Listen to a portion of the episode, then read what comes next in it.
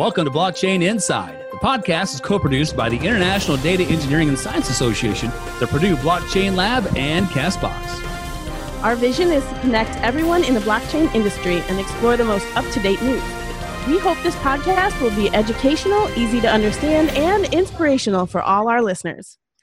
I'm Coach Culbertson. With me is Kimberly Culbertson. And today we have Amin Chabi. Amin, why don't you go ahead and take a minute, introduce yourself to the audience, and tell us a little about how you got started with blockchain. Thanks, Coach.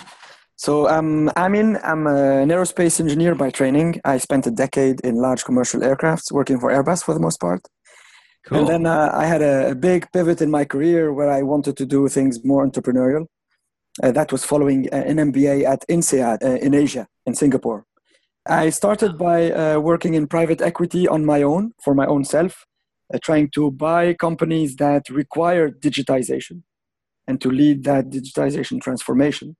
I did that for about two and a half years. Unfortunately, it's a it's a very competitive business, and I got the sort of deals I had my eyes on uh, snatched by uh, higher bidders, and I had my eyes uh, on blockchain for a little bit of time in 2016. But uh, as I was sort of winding up my uh, entrepreneurial uh, project in private equity, I was looking more and more into it.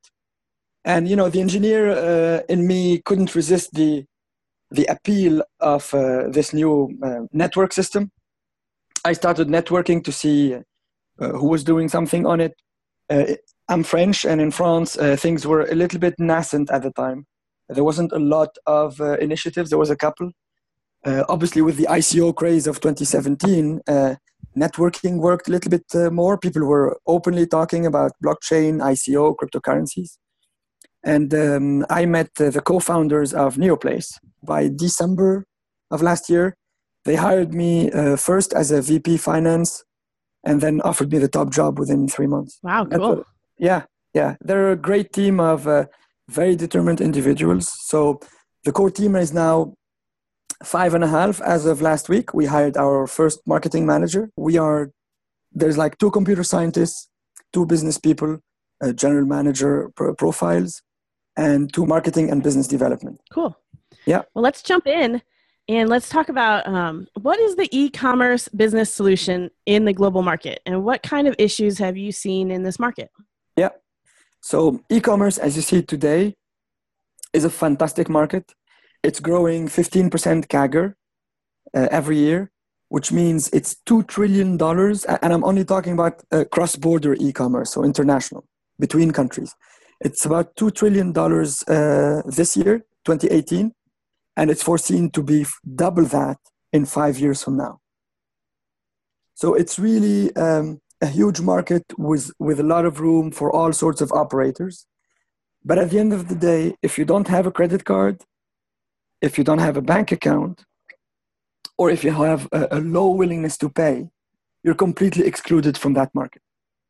Sure. And um, whether you are uh, someone who is disenfranchised uh, in a big city in the US or whether you are um, you know, a young professional in an emerging uh, country, you don't have, th- that means you don't have access to some essential goods and some essential services where you are, despite the fact that you have a willingness to pay. And so when you look at what happened with uh, e-commerce over the past 15 years, it's more or less what happened with internet over the past 15 years.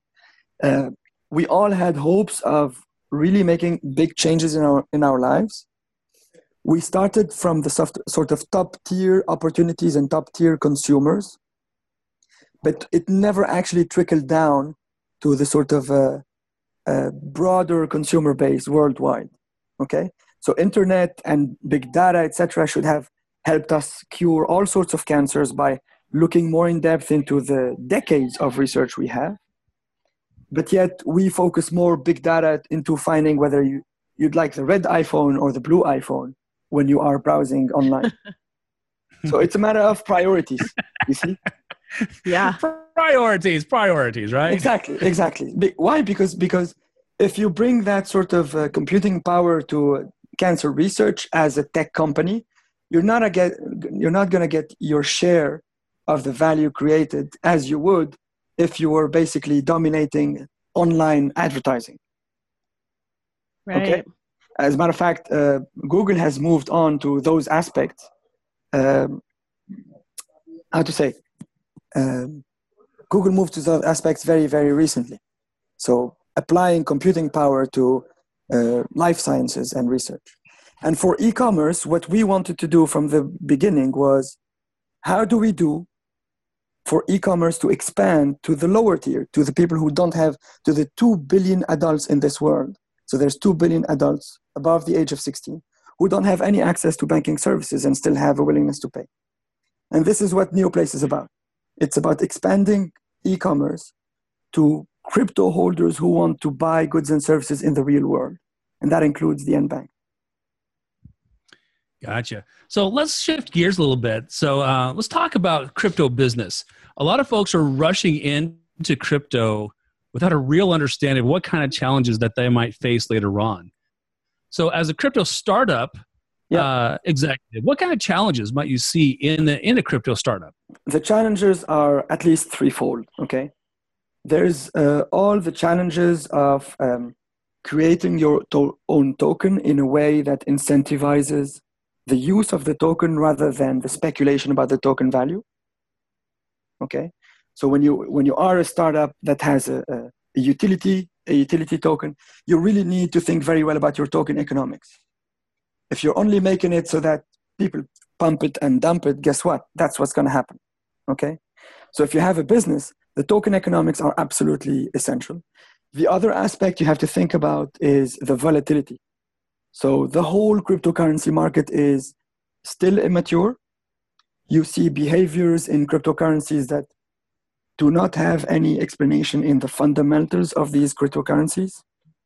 For example, you see clear correlation between Bitcoin and Ethereum in terms of in terms of pricing on the markets, whereas it's two fundamental technologies with with very different applications.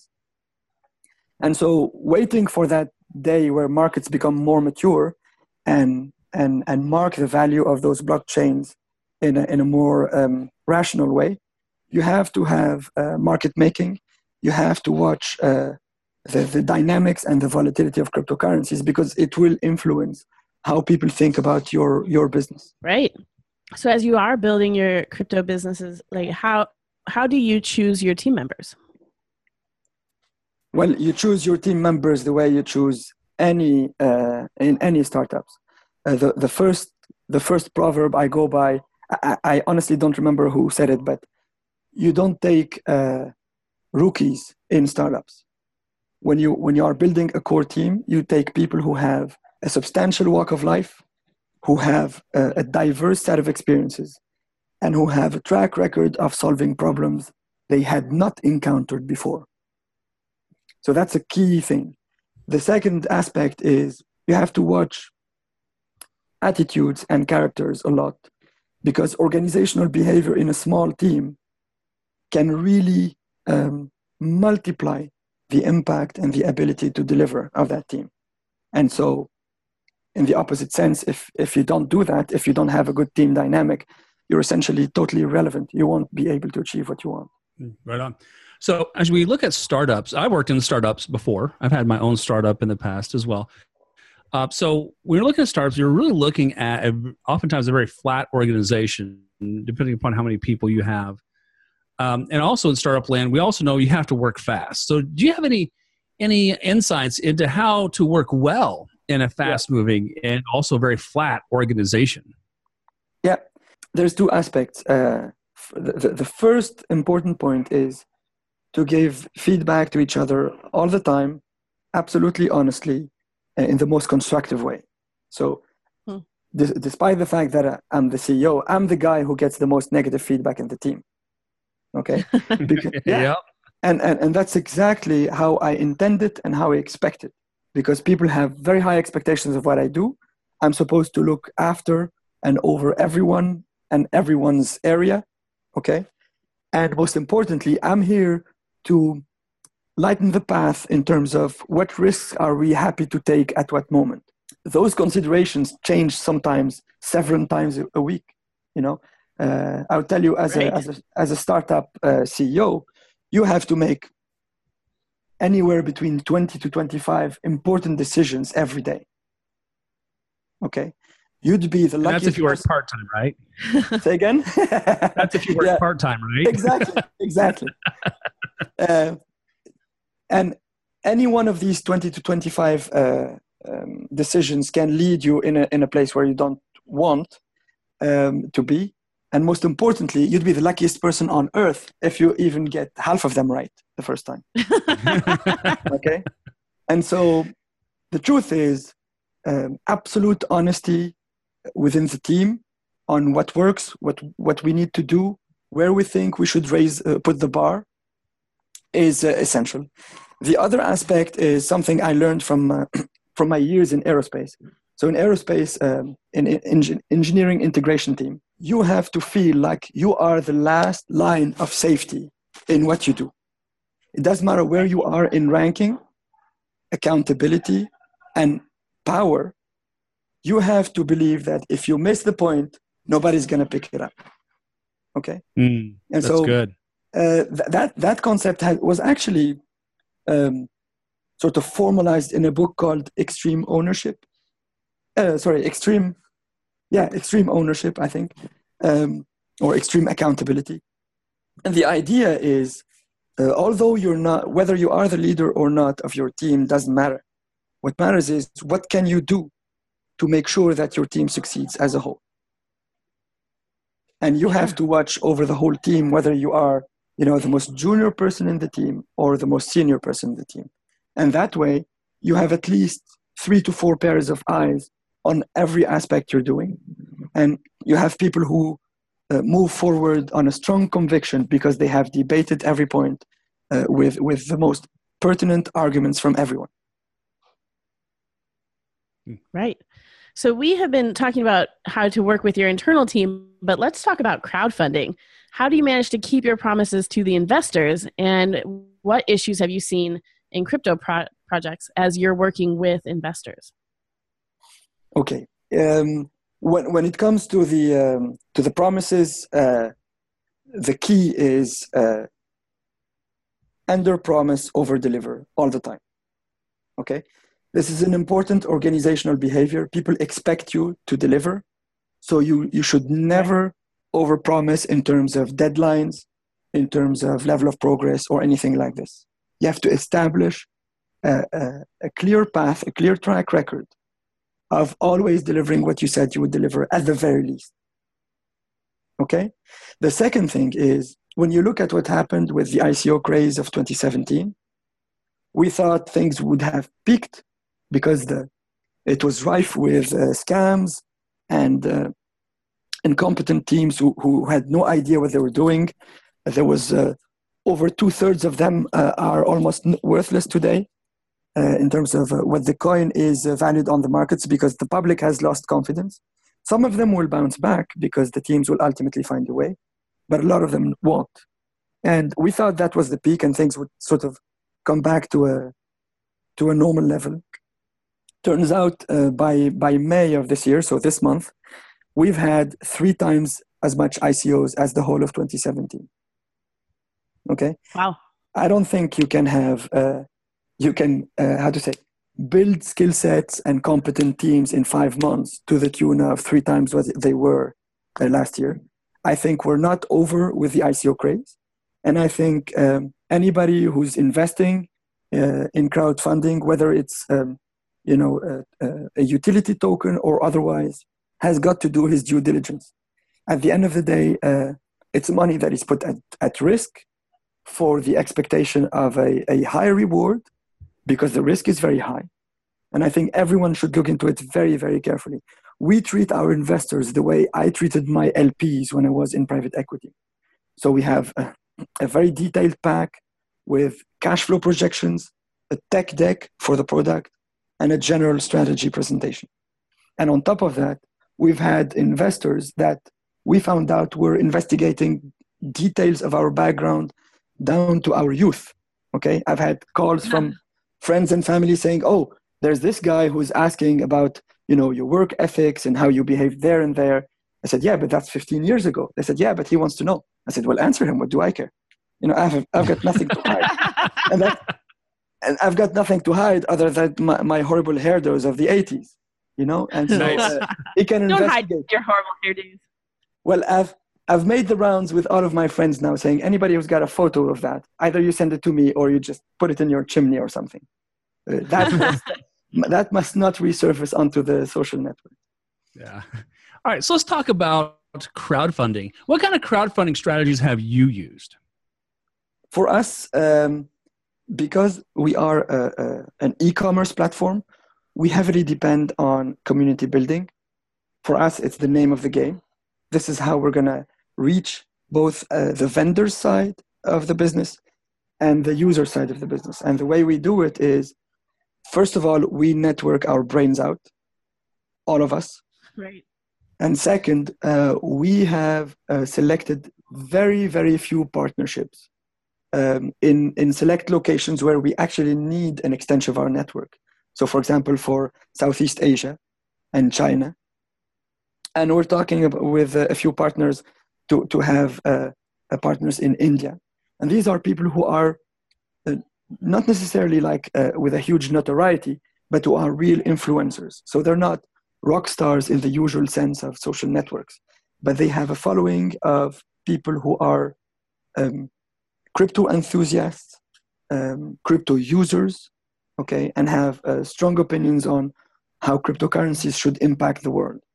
And so these guys are helping us. They're advisors on our on our uh, Neoplace uh, project, and they're helping us a lot, connecting us with uh, key actors in uh, China uh, and Southeast Asia, particularly Singapore.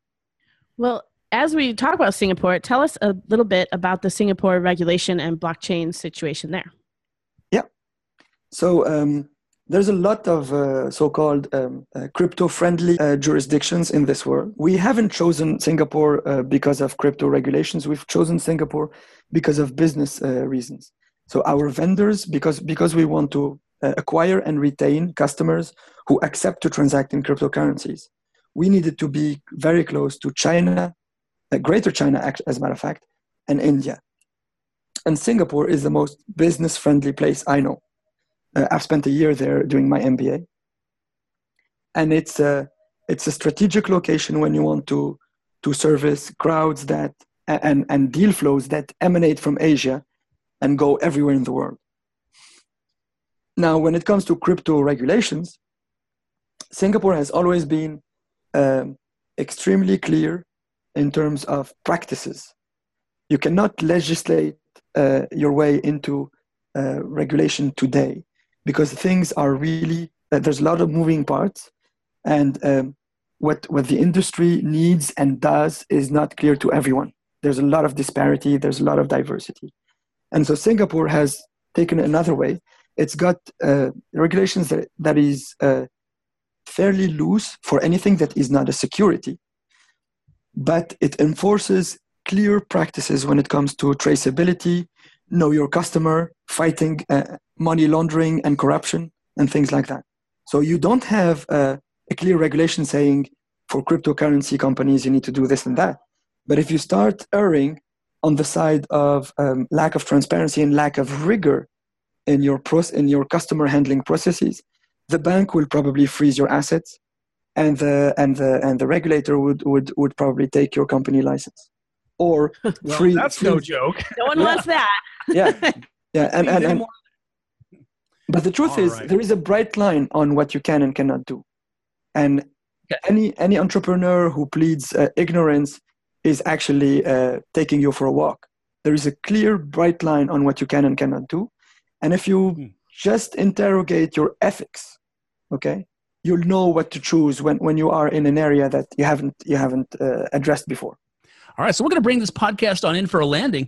Uh, can you tell our guests how to connect with you, and also if there are any resources that our blockchain enthusiasts can dig into? Yeah, well, that actually is probably the most important thing I, I could say. We are, um, uh, so my tech team and I are uh, curating some quality content that is absolutely independent of us regarding learning about blockchain.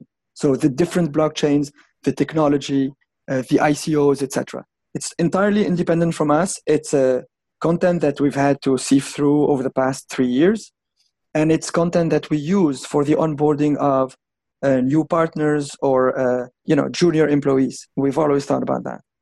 Uh, we're going to make it available very soon, so people can relate to us using neoplace.io. There's a contact form there, or if they are more the sort of crypto enthusiast uh, kind, they can join us on our Telegram channel, which is also uh, reachable through our website, neoplace.io. All right, got it. Well, Amin, thanks for hanging out with us today. It's been awesome. It's been a privilege. Thank you very much, Coach. Thank you, Kimberly. You're welcome. It's been so fun. Excellent. Well, listeners, thanks for following up with us today. Blockchain Inside. The podcast is co produced by the International Data Engineering and Science Association, Purdue Blockchain Lab, and Castbox. Please subscribe to our show on castbox.fm slash blockchain lab and leave a comment there if you have any questions. I'm Coach Culbertson. With me is Kimberly Culbertson. Thanks for hanging out with us, and we'll see you next time.